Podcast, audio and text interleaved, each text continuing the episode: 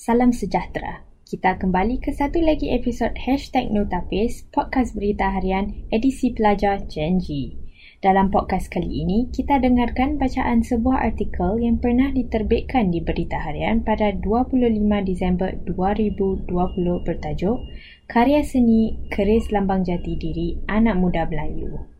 Sebagai seorang perekat tali jam kulit yang ditempah, Encik Khairul Faizin Abdul Rahim menjelaskan bahawa hasil karyanya sering mencerminkan kepribadian pelanggannya. Namun, dek ingin mengekspresikan dirinya pula, Encik Khairul baru-baru ini telah mencipta karya seni bertajuk Luaran Dalaman yang menunjukkan jati dirinya sebagai anak muda dalam masyarakat Melayu. Dengan menggunakan kombinasi teknik tradisional pembuatan kulit dan percetakan tiga dimensi, rekaannya menunjukkan bentuk keris.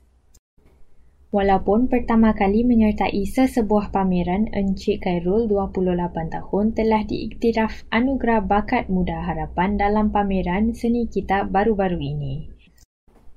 Lulusan diploma dalam reka bentuk dan inovasi produk di Politeknik Nian itu berkata beliau tidak pernah reka atau menyediakan karya seni.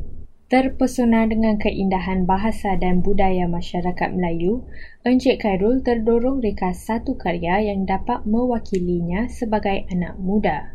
Saya sering membaca mengenai bahasa atau masyarakat Melayu kita, contohnya mengenai peribahasa atau barangan-barangan yang orang Melayu kita gunakan pada zaman dulu. Sambil membaca, ia membuat saya memikirkan apa yang membuat saya dan masyarakat saya orang Melayu. Dari situlah saya mula memulakan kajian bagi menghasilkan satu karya yang dapat menarik perhatian ramai supaya mereka terus mempelajari mengenai budaya dan bahasa kita. Katanya ketika dihubungi oleh berita harian.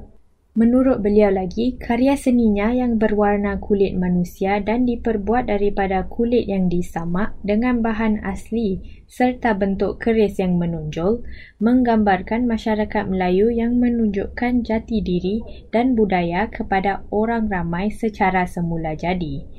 Bahagian belakang karya seni itu pula berwarna merah dan ia menggambarkan daging dan darah. Menjelaskan makna yang tersirat, Encik Khairul berkata ia menunjukkan bahawa tidak kira di mana kita berada, jati diri Melayu tetap bersama dalam darah dan keturunan. Mengenai anugerah yang diterima, Encik Khairul berkata beliau tidak jangka mendapat pengiktirafan tersebut. Saya sebenarnya menyertai pameran ini untuk mendapatkan pengalaman sahaja. Dengan anugerah ini, ia memberi saya semangat untuk terus berusaha menghasilkan karya lain supaya terus memberi inspirasi dan saling mempelajari dengan lebih mendalam mengenai sejarah orang Melayu kita dalam masa akan datang. Ujarnya.